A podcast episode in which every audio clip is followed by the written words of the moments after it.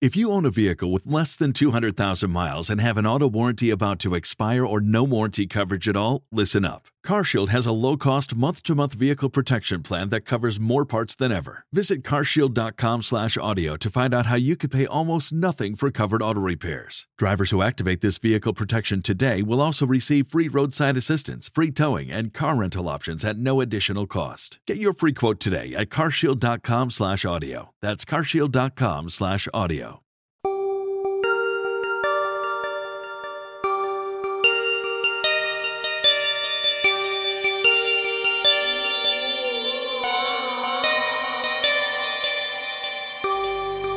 As the sunlight fades to darkness and the frightful tales creep into your mind, it's time to give in to your fear because tonight there will be no sleep.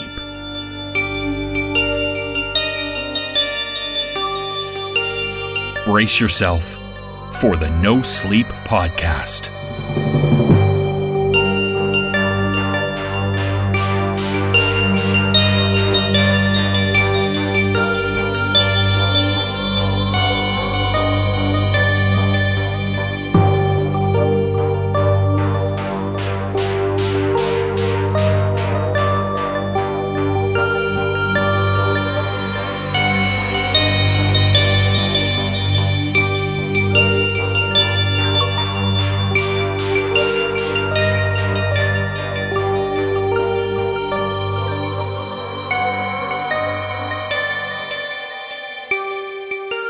It's episode 11 of season 2.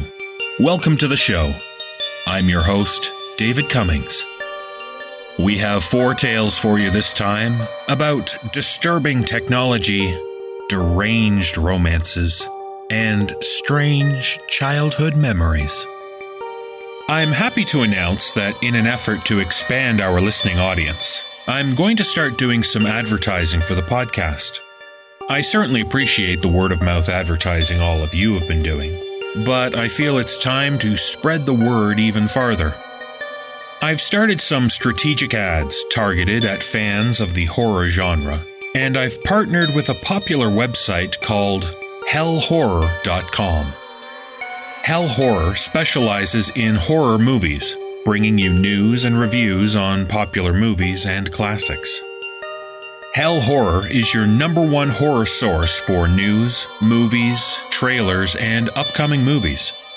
If you enjoy the horror genre in all its many forms, I would encourage you to check out hellhorror.com.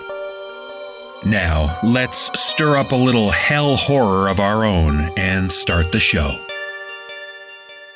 At times, doesn't it seem like in this day and age, there is very little left to be invented?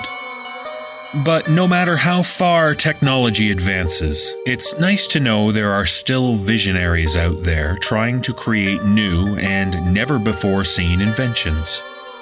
However, as author Johnny Nava describes, sometimes a new invention, even one that works perfectly, can have some unexpected consequences. Narrator Chris Eddleman explains what happens when you use the machine.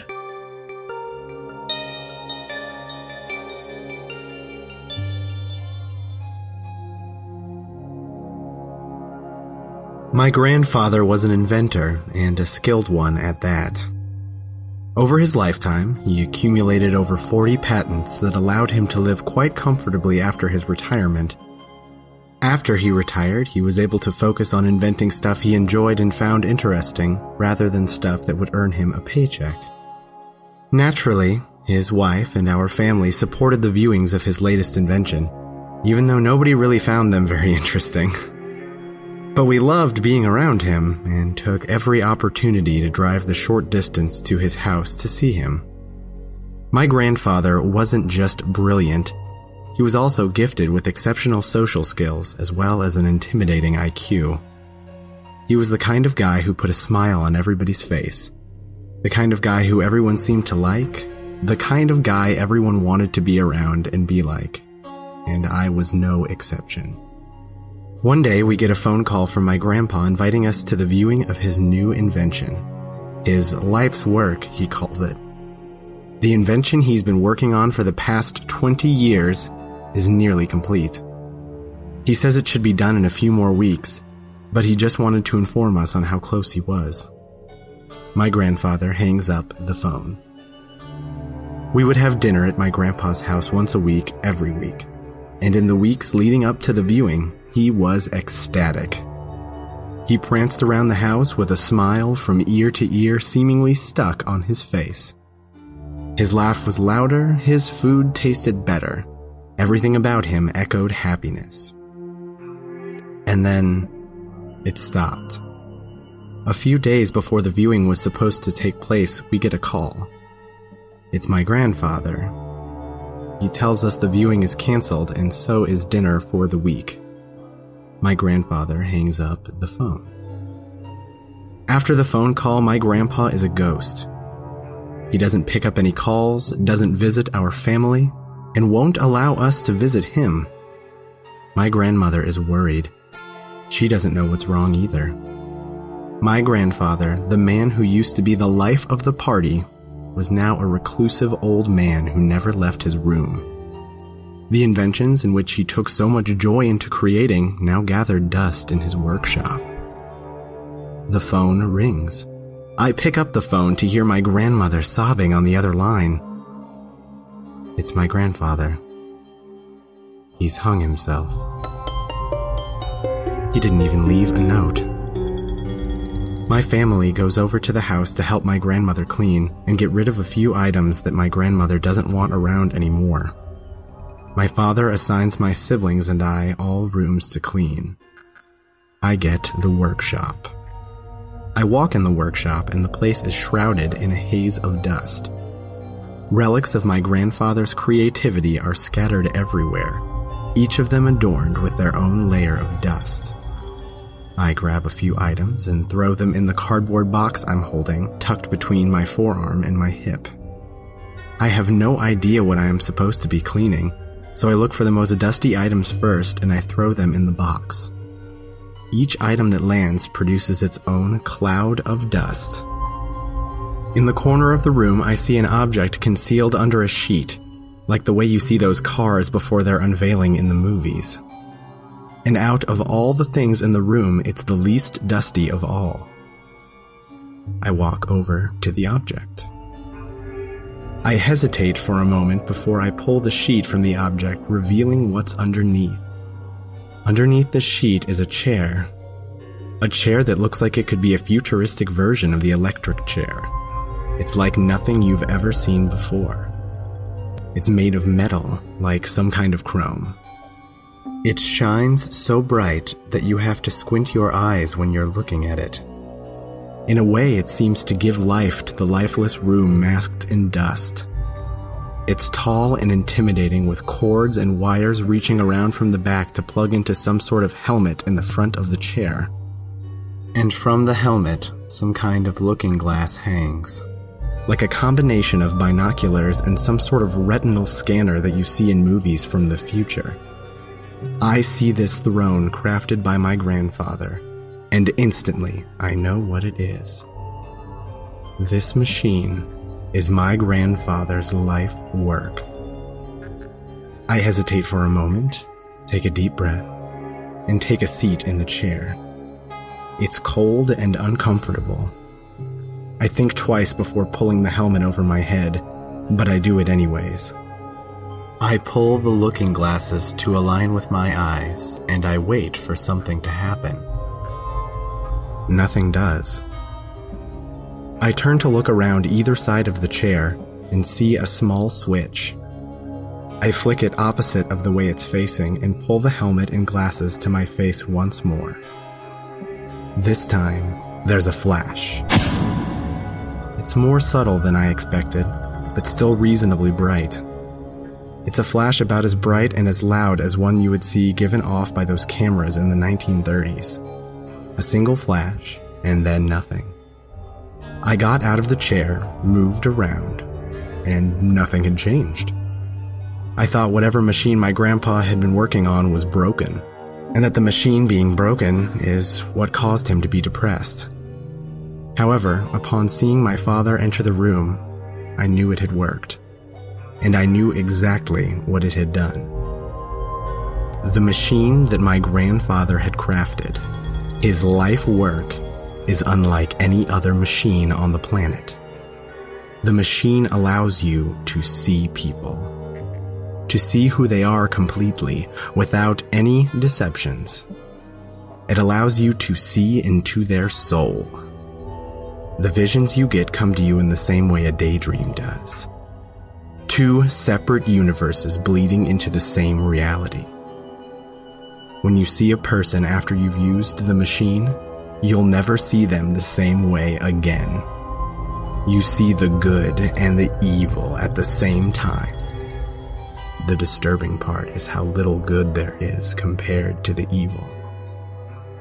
Anywhere you go, you're surrounded by monsters instead of people. Wolves in sheep's clothing. Each person you cross is a terrible fabrication. The man who lives next door is the man who touches his daughter every night after his wife goes to sleep. Your mailman is an alcoholic who beats his wife after he gets home from work. The man you just passed walking down the street is a serial killer. Everywhere you go, you're haunted by the mythological creatures around you. But that's not what drove my grandpa mad. It's not what caused him to take his life. Because the scariest thing of all isn't what you see when you go outside. The thing that haunts you the most is what you see when you look in the mirror.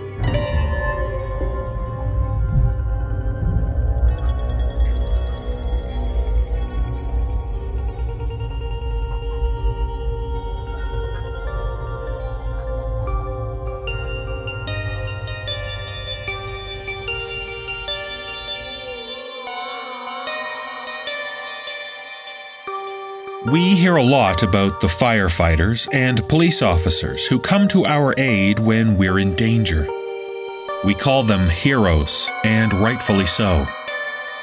But we don't hear as much about the emergency medical technicians and the paramedics who provide life saving treatment during medical emergencies.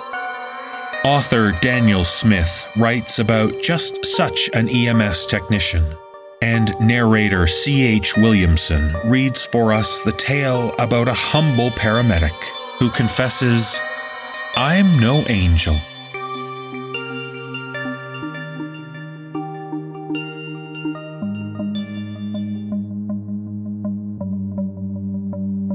It's 3:17 in the morning, and I leap from the bunk as the tone rings. To an outsider, they might just sound like a series of beeps, like a more elaborate form of Morse code. But to me, and to folks like me, it sounds as clear as if it were announced over the loudspeaker. Two short beeps, one long, two fast. This is what it sounds like when EMS Rig 6 is brought into service. My shoes are on my feet before the tone even stops and I am out of the door prepared in under half a minute. We don't need to inspect the rig to make sure we are ready. We do it at the beginning and end of every shift. Lord forbid you arrive on scene and find yourself without oxygen or airways. I'm in the passenger seat a full 15 seconds before my partner, Jonathan Torres, man who always looks better than he is. You have to give the man credit. It's admirable how he can hide himself behind $100 sunglasses and hair gel. We're pulling out of base as dispatch comes over the radio. It's a trauma case, and it sounds severe.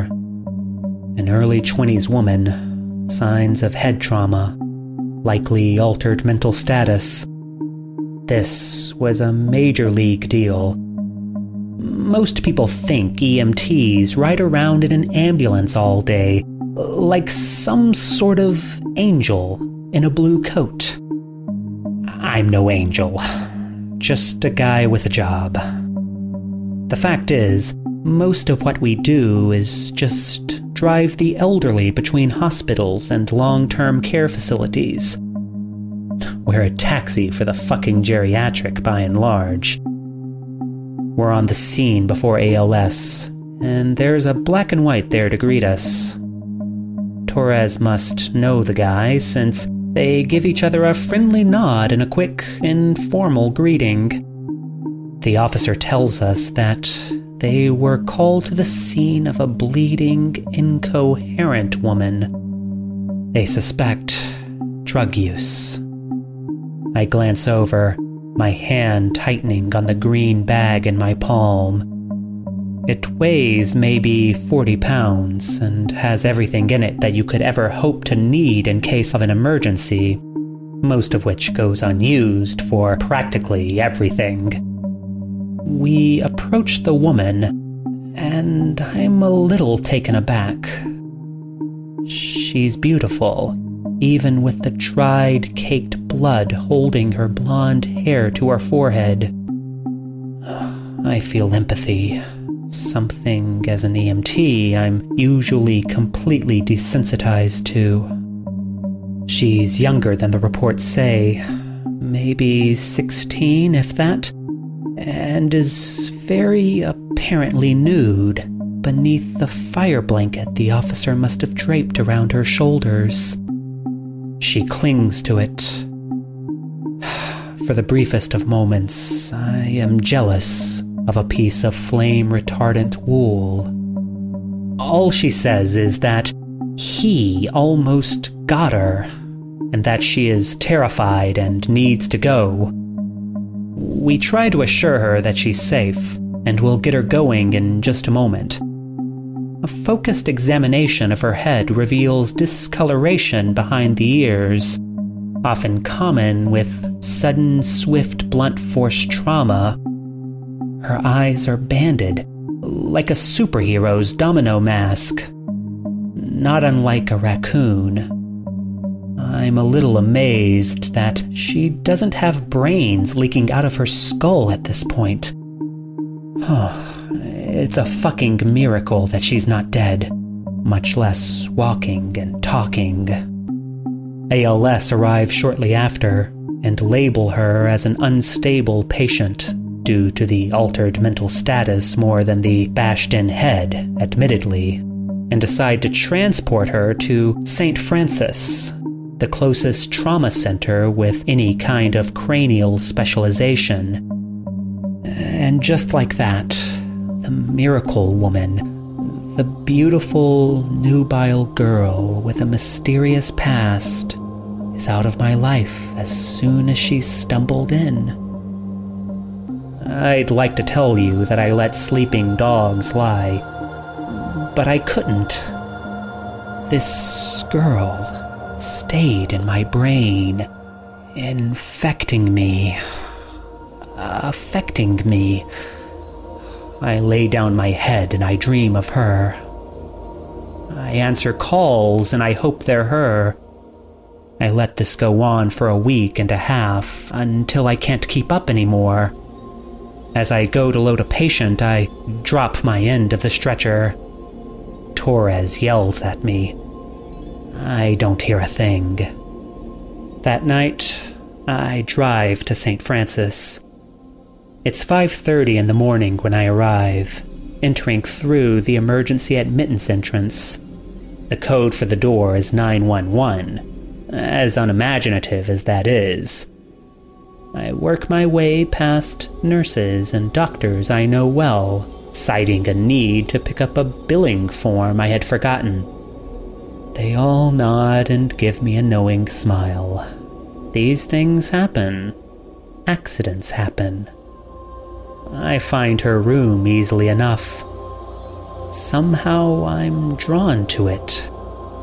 She's not in the ICU anymore, just resting in a bed. She looks so bored, so tired of this hospital. Uh, I can relate, I tell her. Sometimes I wish I could just get away. I ask her if she wants to leave, and of course she does. but she's afraid her parents will be upset with her. I tell her they never have to know. She smiles. Today, I am a hero. I wheel her out in a stretcher. I make sure to time it as soon as the morning charge nurse is away from her station. Dahlia, as I learned her name, pretends to be asleep and motionless. She's so smart, too.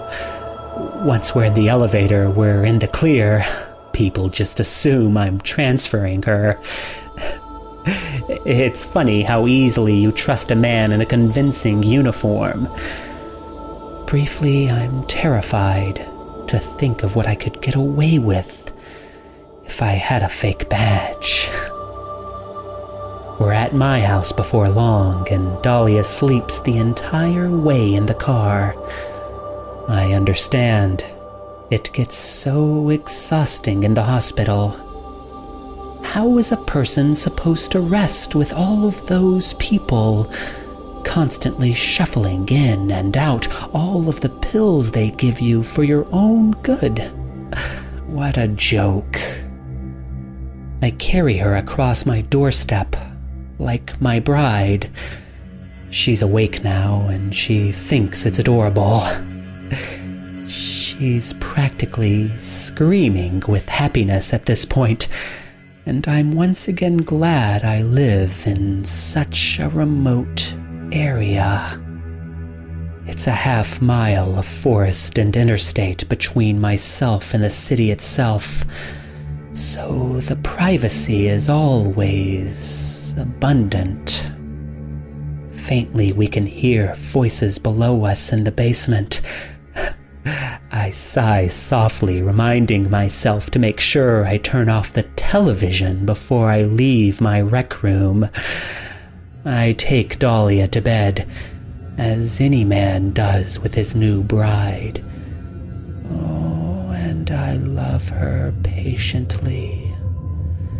She's hesitant at first, but some reassurance is all it takes before she bends to my will, much to her benefit. She's so appreciative of how slow we take it, how I respect her virginity and take it with the most delicate of touches. She cries with joy now, and I smile. I carry her to the family room below, and the voices greet us more urgently this time.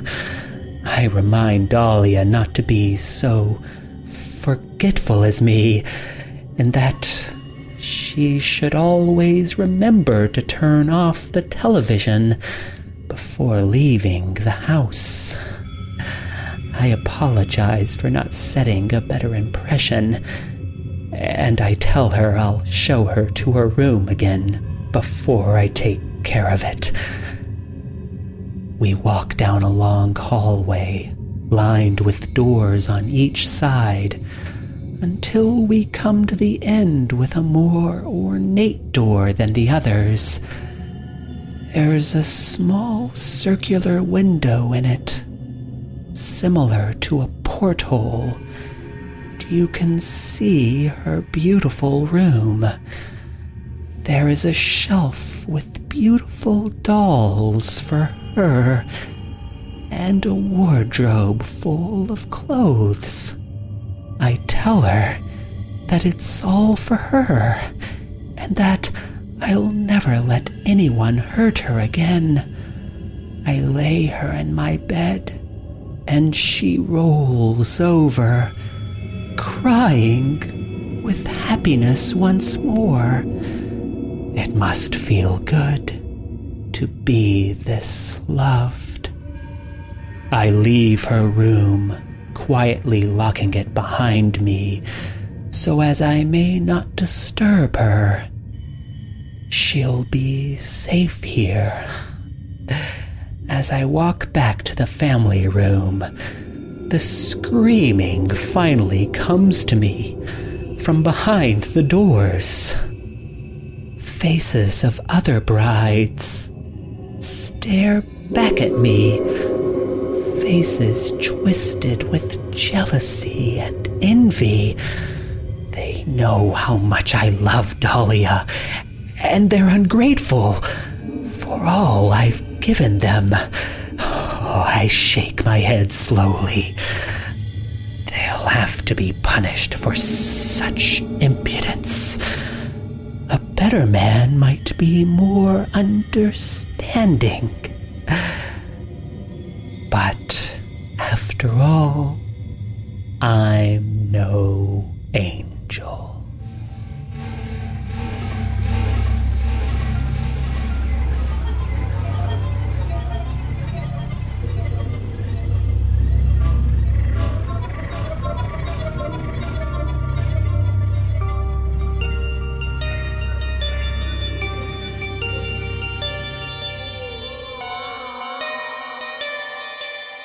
Sometimes, in an effort to facilitate emotional healing, it helps to write out the experiences that left you damaged.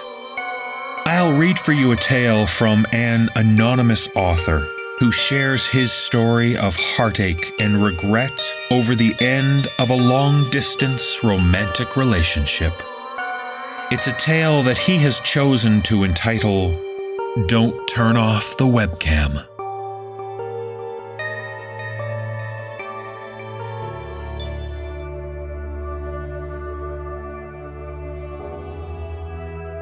Lynn and I met in 2008.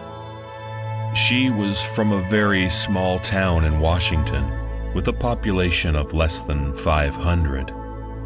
I was working my way through college as an event bartender in Portland.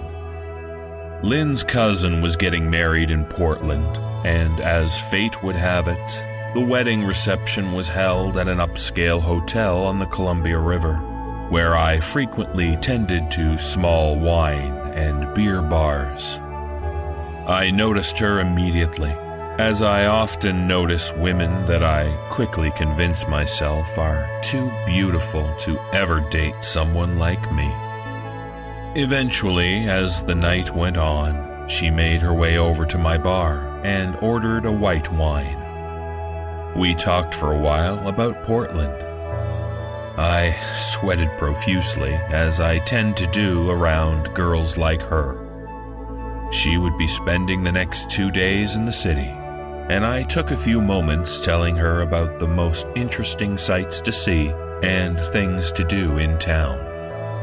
Wow, you should just be my personal tour guide, she said, grabbing my arm and smiling. This happened to me so infrequently that I really had no idea how to react. So I just mumbled, Sure, what time?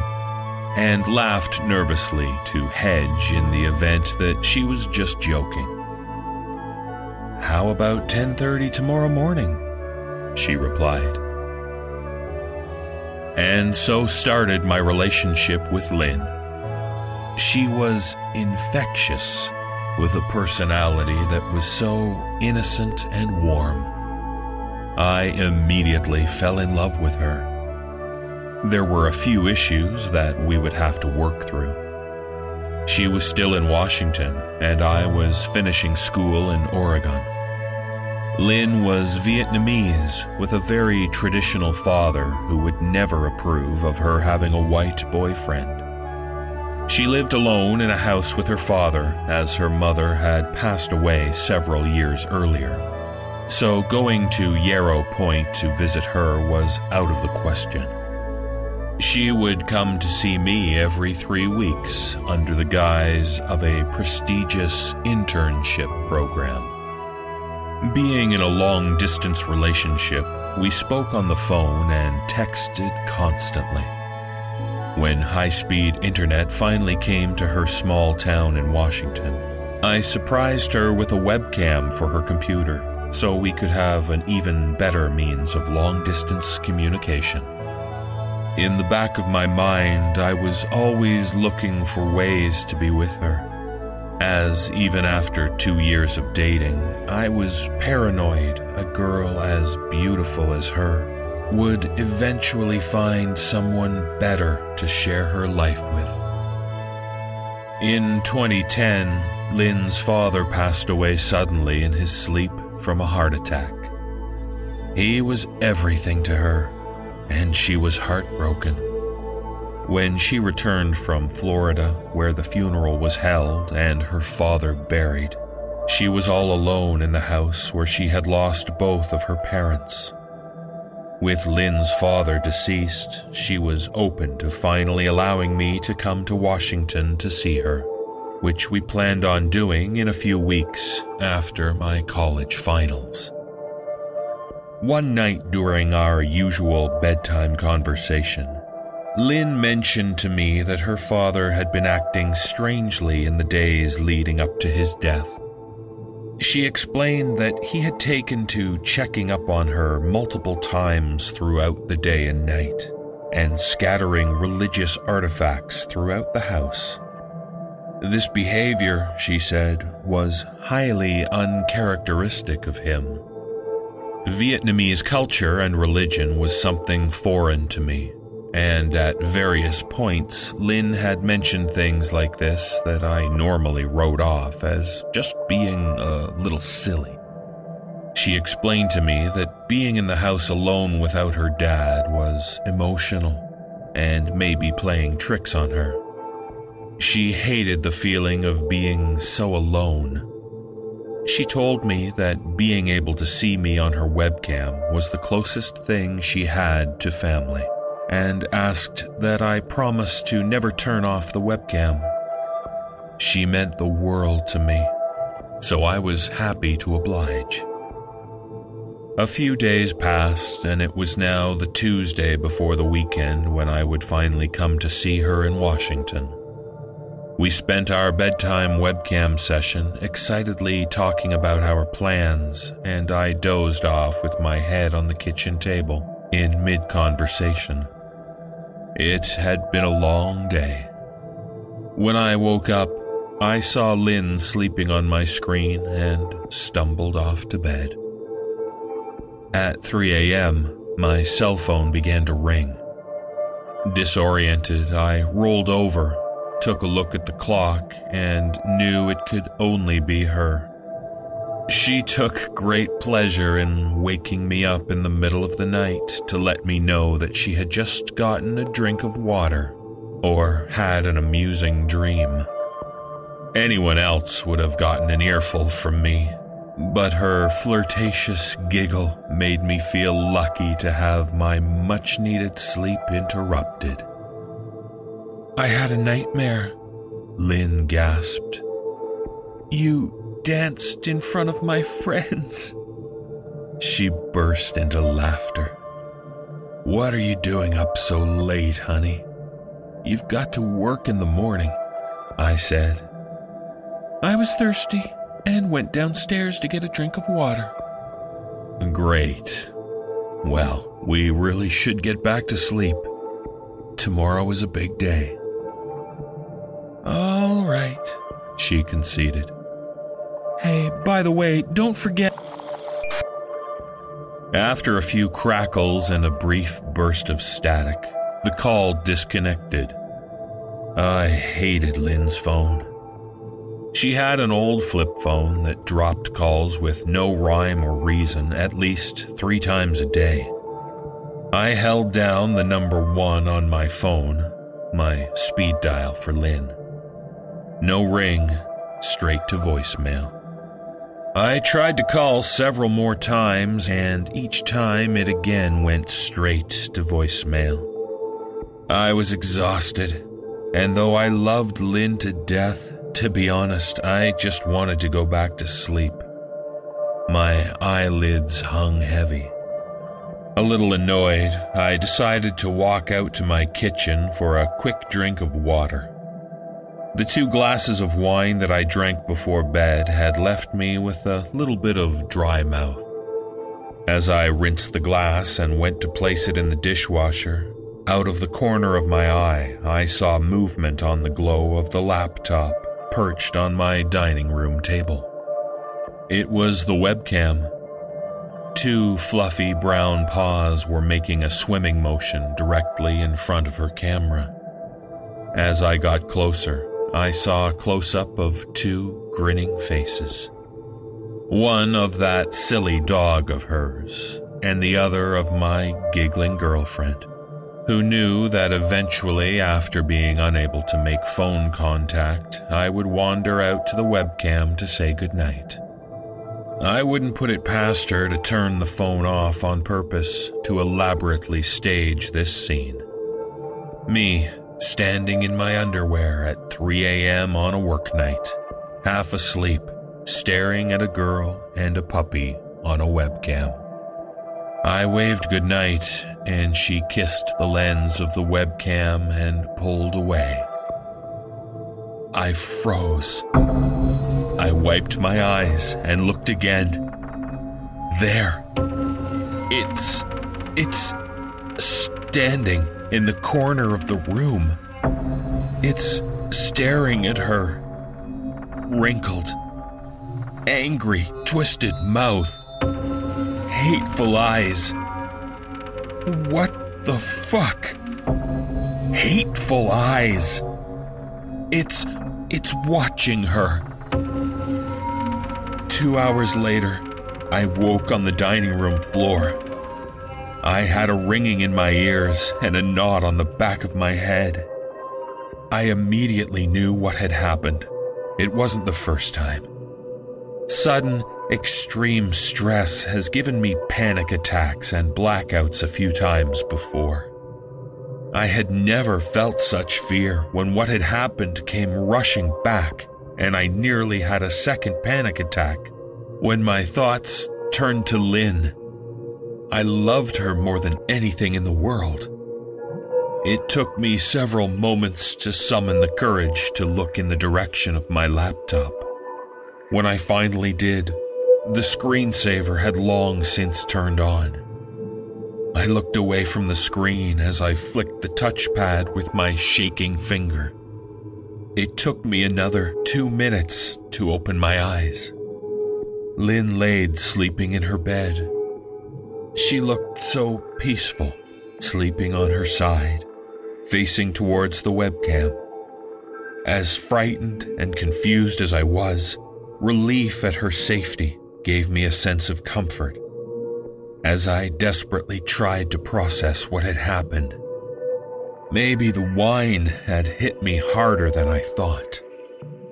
Maybe I slipped and fell on the slick tile floor, and it all had been a nightmare. I stared at her. I loved her. Maybe more than even I realized. So peaceful and beautiful as she slept.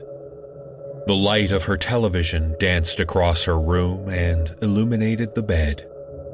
As I watched on, her hand began to move. Slowly. Unnaturally. She was sleeping, but her fingers crawled across the bed slowly until they reached something. It was her cell phone. Her hand moved like a spider, fingers popping in several directions across the keys. What the hell? My phone was vibrating. New message. Don't. New message. Turn. New message. Off. New message. The. New message. Web. New message. Cam. Complete terror set in as the messages came across the screen of my cell phone. New message. Don't. New message. Turn. New message. Off. New message. The. New message. Web. New message. Cam. As I glanced back to my laptop, horror overcame me as slowly a shadow crept across the floor. Something was crossing in front of the television, moving closer to Lynn. I told myself it was just her dog, right? The color drained out of my face when I noticed the puppy sleeping in the far corner of the room. I picked up my phone and dialed Lynn.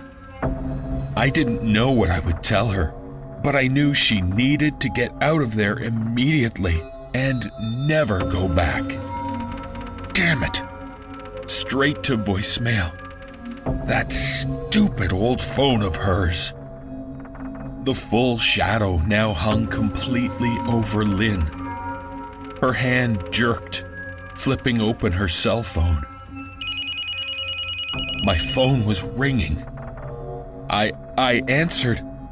Lynn, Lynn, can you hear me? You need to get.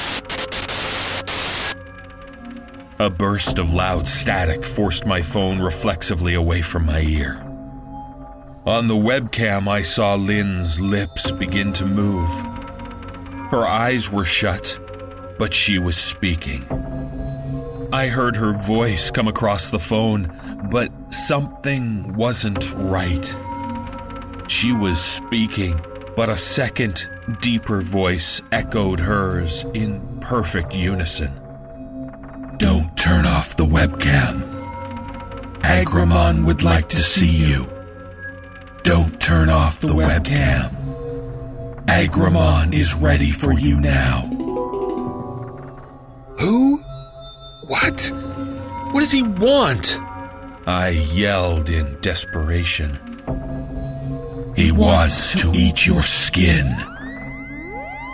The line disconnected. The shadow across Lynn's bed changed directions. It started moving away from the bed and towards her laptop, towards the webcam. As the shadow moved closer, small streams of gray liquid rolled towards the lens. The images coming across my monitor began to shake violently. It was almost here. I could now see the top of its head. It was crawling towards me. Wet strings of silver and black hair hanging over its face. I remembered those hateful eyes as I lost control of my bladder and it slowly began to tilt its head up.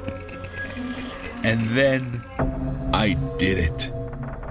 In panic, I slammed my laptop shut and threw it against the hard tile floor before collapsing to the ground. I wished for a panic attack to take my consciousness and end this nightmare, but it didn't come. I crawled to the panel of switches a few feet up on the wall and turned on every light that I could. I noticed the bottle of wine still open on the kitchen counter and drank most of it down in a single swallow. I reached up and pulled open my apartment door and stumbled across the threshold, extending half of my body into the common hallway so I wouldn't feel so alone. A pathetic coward sprawled out on the concrete. My phone began to ring. I crawled to it. Lynn's name was flashing on the caller ID. I held it in my hand, paralyzed by fear. And then the ringing stopped. I took another mouthful of wine and mustered the courage to call back. It went straight to voicemail, and then again and again as I tried to call. Eventually, the shock and drowsiness from the wine got the better of me and I passed out on the floor after making a few more attempts. When I awoke several hours later, despite the broken laptop and empty bottle, I wanted to believe that it was all some sort of horrible nightmare. Out of the corner of my eye, I saw the blue flashing light on my cell phone. You have one new voicemail. My hand trembled as I dialed my voicemail and entered my passcode. The message was time stamped and was from the missed call I had from Lynn before passing out. Her voice. She was in tears and frightened as though I had never heard her before. You promised? Why? Why did you turn off the web? Webcam? His. His tongue. His tongue burns. With a crackle, the message ended. Two years have passed since that night. I never tried to contact Lynn again. I never called her work to see if she came in the following morning. I never made it to Yarrow Point in Washington where she lived. She was my soulmate. And I let this happen. I was probably right on the night we met when I told myself I wasn't man enough for her. The only reason I am telling this story today, under the cowardly veil of anonymity, is because my drug and alcohol counselor thinks it would be good for me. So, here it is. I made the decision to let the love of my life face an unimaginable nightmare to spare myself. And the worst part is that I may not even regret it. Now, if you will excuse me, I think I need another drink.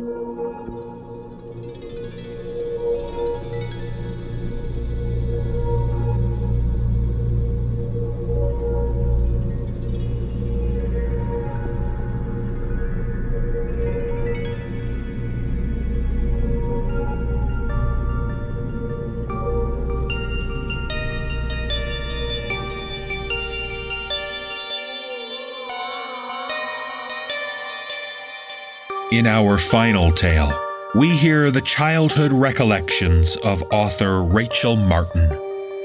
She shares with us a story from her days in kindergarten, when friendships and playing games with classmates can be the most important part of life. Our newest narrator, Stephanie Dohrs, reads for us the story of a special friend and the times she spent playing the Scarecrow Game.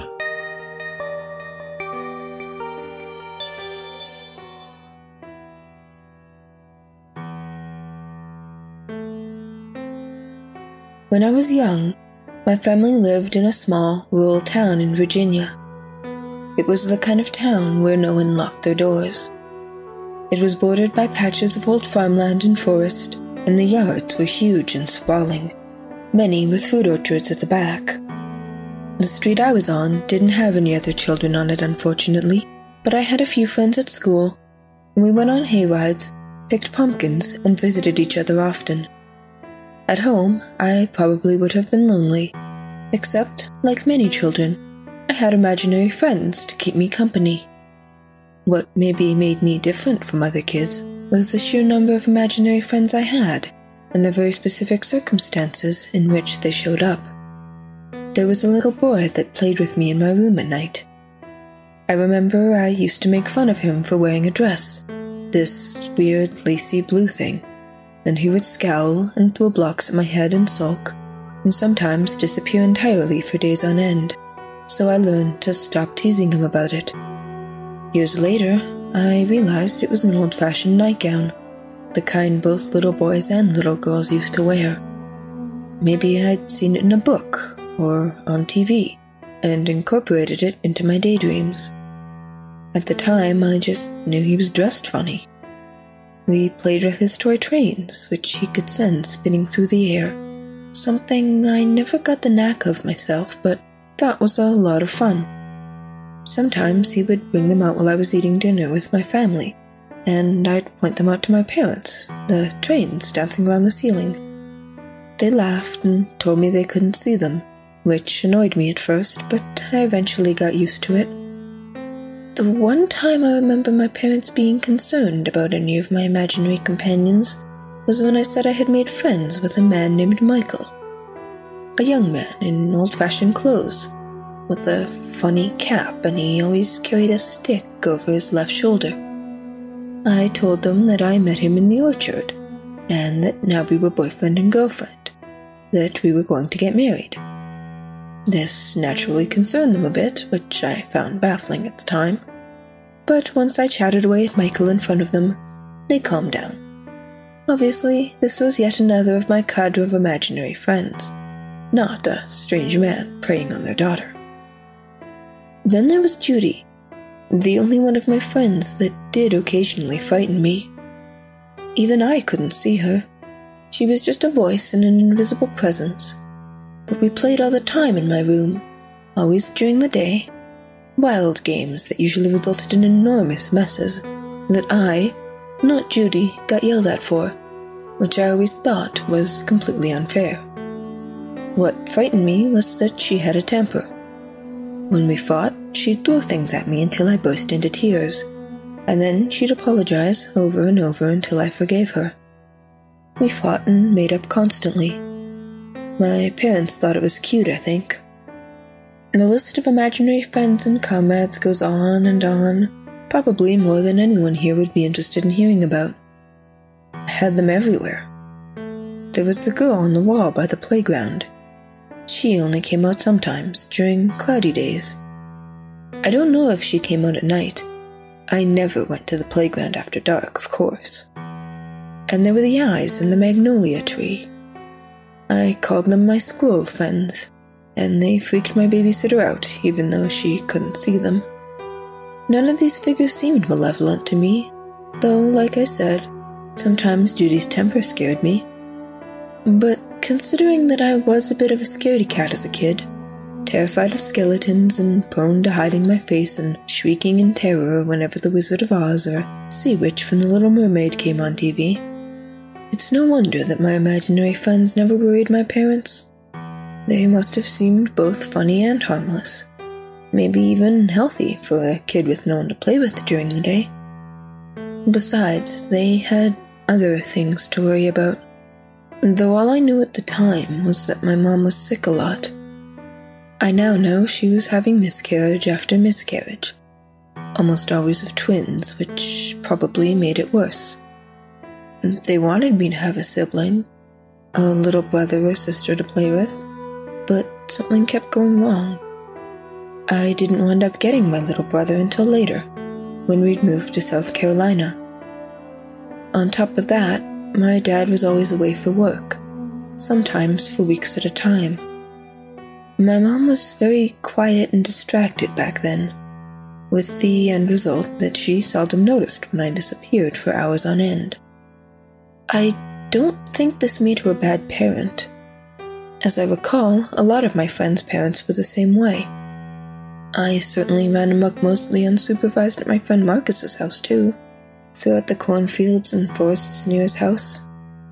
It was a safe, sleepy town there was no reason to worry. Years later, I came to the same conclusion as my parents. Wow, I had a crazy imagination. All those things must have been a combination of dreams and play acting and wishful thinking. I was a weird kid who didn't have a lot of friends outside of school. My parents didn't have a lot of time for me, and clearly I was making up for the lack in my own head. But recently, something happened that made me start thinking back. And there's one thing, just one, that really makes me wonder if more was going on than just the overactive imagination of a lonely kid.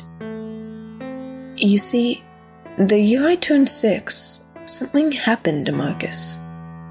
I didn't understand what happened then. I was a kid, and at the time, it wasn't something that especially frightened me. It did upset me, but I was a kid. Kids get over strange events easily, especially when distracted by other, even stranger events. We moved pretty soon after it happened, and my mind was occupied with worry over that. Over the friends I was leaving, over whether I would make new friends in my new home, over whether my mom really would let me get a puppy, over the new little brother I was being promised, and whether my parents would love him more than me. Normal worries, but all encompassing ones for a six year old. I didn't have a lot of friends at school back in Virginia. Maybe because I talked to myself so often back then. But I did have one really good friend. My best friend, Marcus. He was a bit of an oddball himself. A goofy looking kid covered in freckles, with red curly hair like Ronald McDonald and a giant mouth that was always laughing or smiling wider than seemed humanly possible. I liked him a lot, and he loved hearing my stories about my invisible companions. Judy hated him, so we usually played outside when he visited. He would troop around with Michael and me, listening to me prattle on. I'd convey Michael's occasional comments, and we all had fun exploring, climbing trees, finding the best hiding places and secret fortresses. I visited him, too. His house was an old farmhouse from an earlier century, probably the 1700s or 1800s, I'm not sure. It had a barn and a silo that was out of use and rusting away, which we were forbidden to go near, but we occasionally snuck in through the side door anyway. We used it as a clubhouse, but his parents always yelled if they figured out that we'd been in there.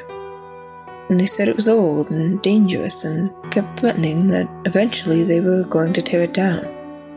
We kept sneaking in though, sneaking in flashlights and blankets and stuffed animals that his parents repeatedly cleared back out. Eventually, they boarded up the door so that we couldn't get in anymore. I remember the day we discovered the boards, how we pried at them for ages and then sulked back to the house full of splinters. Anyway, like I said earlier, his house was surrounded by cornfields. Many of them had scarecrows which somehow sparked an idea in our heads. Somehow, who knows how the minds of kids work, but at some point we came up with the Scarecrow game. This was the game we played the most.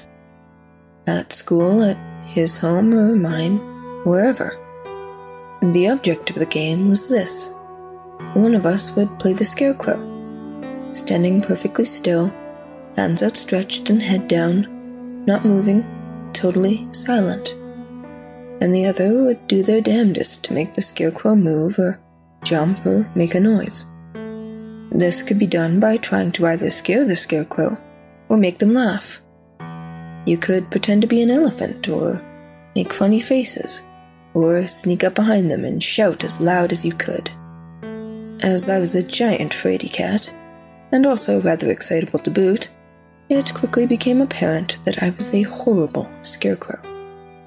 My turns never lasted long, especially because Marcus could pull some truly spectacular faces. Even now, nearly two decades later, I still remember his impression of a giraffe being born and can't help laughing. He had a gift for comedy even at six years of age. Even adults cracked up constantly around him.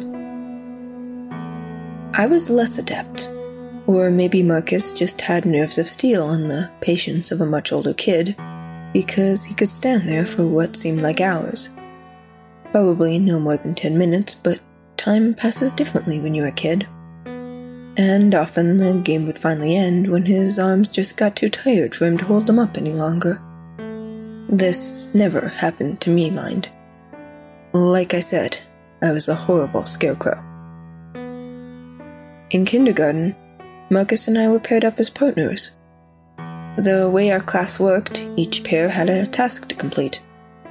Ours was to clean up and stack the blocks back in their treasure chest after morning and afternoon play periods. So when Marcus didn't come in, I always noticed and fumed. He was leaving me with all the work. Never mind that I did the same to him the week I had the flu, or the time mom was too sick to walk me to school.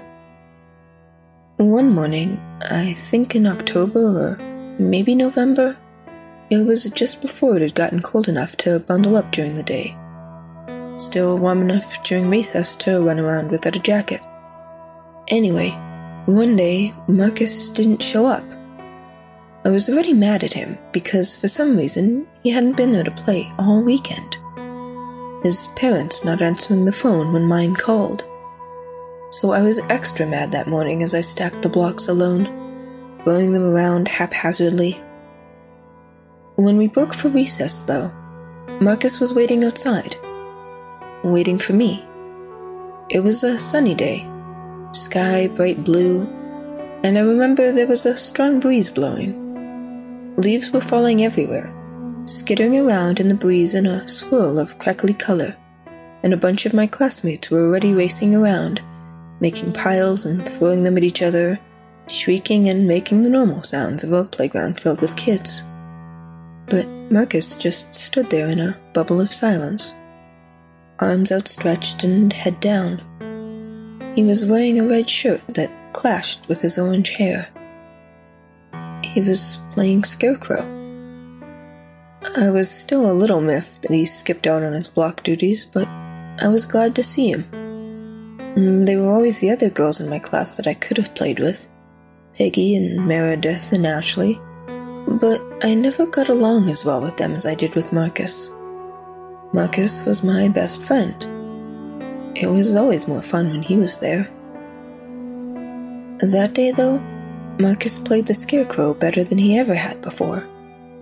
There was a cut on one of his hands, but he just stood there and let it bleed, the blood dripping off his fingers and falling on the leaves. His hair looked weird, too, matted down on one side and wet. That scared me a little, but Marcus had never minded cuts and bruises as much as I did, and was good at hiding them from his parents later so we wouldn't get in trouble. So it wasn't that strange. What was strange was how well he played that day. Nothing could make him move. Not even when I got frustrated and broke the rules and shoved him. He just stood there, head down, arms out, mouth unsmiling. He didn't get tired, didn't put his arms down, didn't obey the unspoken rule that after a while the game had to end. That was the rule, and he wasn't playing fair. And he hadn't even helped me with the blocks that morning. Fine, I yelled, frustrated enough that I was practically crying, and stomped off to go play tag with the other kids. He was still standing there when recess ended. I didn't say anything because I was still mad, I was even more aggravated when, that afternoon, before I could go home, I had to put up all the blocks by myself. Again. I complained to our teacher, who was a young, pretty woman. More a girl, really. Not very experienced. I remember she seemed upset, and then she gently suggested I maybe should get a new partner, which really infuriated me. I shouted no, and that I wanted Marcus, and he should just come inside and help me. When he still didn't, I pitched a tantrum, and my mom had to come and get me. I don't remember what my mom told me, I just remember that I was mad and didn't want to listen. I went to bed early after refusing to eat dinner. The next day, Marcus still wasn't in class. The teacher didn't make me put up the blocks that morning. Instead, she had Peggy and Meredith do it. When we had recess, though, Marcus was still there, standing in the same place, in the same red shirt, playing Scarecrow. At first, I had decided to ignore him, running and playing with the other kids, slipping in the leaves, climbing the slide, and playing King of the Play Fort. But I kept peeking at Marcus out of the corner of my eye. Was he mad at me? I finally shuffled up next to him through the oh. fallen leaves and wood chips and stood next to him. And this time, I played Scarecrow too. Two Scarecrows, but I kept losing. My arms got tired. I had to put them down. I didn't understand how he was doing it, and he didn't turn and look at me or try to scare me or make me laugh or do anything. He just stood there, stiller than anything. When the teacher called us to line up to go back inside when recess ended, I ran up to her and tugged her skirt and asked her to make Marcus come inside too. And she stared at me and covered her mouth with her hand and then turned without saying anything to walk the class inside, like we always did. I lost it. I didn't understand, and it wasn't fair, and I wanted Marcus to come inside. I screamed and yelled, and when the principal himself came out to talk to me and bring me in, I threw myself on the ground and kicked and bit. I don't remember a lot after that. I remember my mom came and got me, and that my dad came home from his work trip soon after that, and that they told me Marcus wasn't coming to school anymore. But, he was there. I sobbed into my mom's neck I'm pretty much worn out, but still determined because he had been. He'd been right there, playing Scarecrow. My mom said in a funny voice that I shouldn't play that game anymore, which just infuriated me all over again.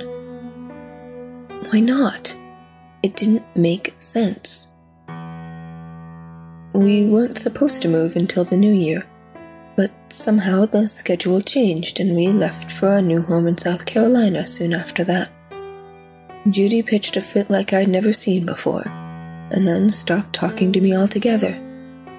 My parents didn't make me clean up the mess. I never got to say goodbye to my classmates or the girl on the wall, because I never went back to the school again. When I asked Michael to marry me and move to South Carolina with us, he just looked at me, not smiling, and ruffled my hair. And I, already over emotional and exhausted and upset, yelled and kicked his shin and ran back home. I never saw him again. For years, I assumed the timing of our move was just coincidence. It turned out my mom was pregnant again, and this time it seemed to be sticking. I was going to get a new brother, and my dad had just gotten offered a new promotion. They hurried to find a house available, found one, and bought it immediately. It was a good time to move. As a kid growing up, I never questioned it. I was happy in South Carolina. I made new friends quickly, and I had a baby brother and a puppy to play with. Virginia was just a memory, and the horrible last days there faded quickly in my mind. I'd had a fight with my best friend. I moved. I grew up. But now I wonder. You see, I never really thought about that time of my life with any real seriousness. I was a kid, it was a long time ago. I had a wild imagination. Whatever, lots of kids do. As I grew up, I stopped making as many imaginary friends stopping entirely once I hit middle school. But recently, one of my classmates from Virginia friended me on Facebook, and I thought for the first time in a long time about that funny looking kid. My best friend from kindergarten. The Scarecrow. I remembered that game. I never really played it once I'd moved. No one else played it right, and over the years I'd almost forgotten about it. I tried to look Marcus up online, but couldn't remember his last name, and I couldn't turn up anything in Meredith or Peggy's friends lists either. For some reason, I felt weird asking them about him, so I waited until I was visiting my parents over a holiday break. I brought it up nonchalantly over dinner. Hey, Mom, I said in between bites of casserole. Remember that kid back in Virginia? Marcus, right? I don't remember his last name, do you? Oh, honey, my mom said and reached across the table and patted my hand. We worried so much about you after that happened. I took a deep breath and made myself keep eating, and with my mouth still full, mumbled in agreement, both hoping and fearing that she'd say more. It's so hard to lose a friend when you're that young, she continued. And it was so sad, too. He was so relieved that the move seemed to help you deal with losing him. Right, I said, and tried not to look how I felt, which was like I was about to pass out face down in my plate. The rest of the conversation passed in a haze, like I was hearing my family talk from far away, underwater. My brother was asking, curious. My parents were telling him about little Marcus Brown, how he contracted what his parents thought was a bad cold over the weekend. A cold that had turned out to be tetanus. By the time they'd taken him to the doctor, the case of lockjaw was so bad he could barely breathe, could barely move at all. He'd found a new way into the silo, something we'd always plotted to do. You must have done it without me, and cut himself on the metal as he did. Not badly, but when metal is rusty, it doesn't have to be bad. He died there in the hospital. That's why he hadn't come to school that morning, or any morning after that. He died, and I'd gone into hysterics. That's what my parents remember. It fits with what I remember, too. Mostly. I keep telling myself now that he must have died after I left school. He must have.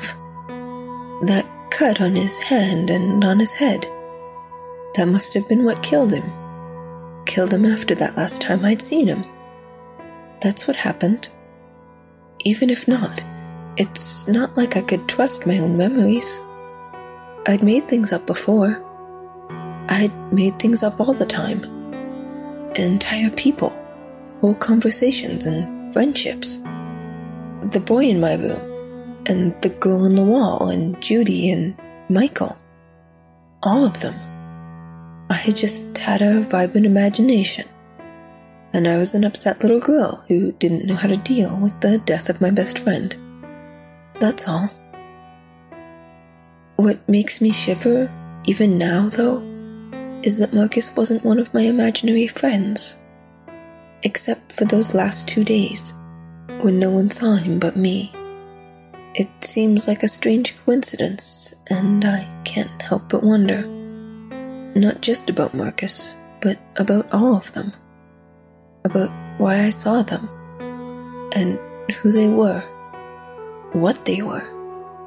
I wonder if I go back to Virginia if I'd find Michael waiting in the old orchard. If the girl on the wall is still there. I wonder if I go back to my old school, to that playground. If I'd still see Marcus standing there, arms outstretched, head down, waiting for me. I wonder what it would take to make him look up.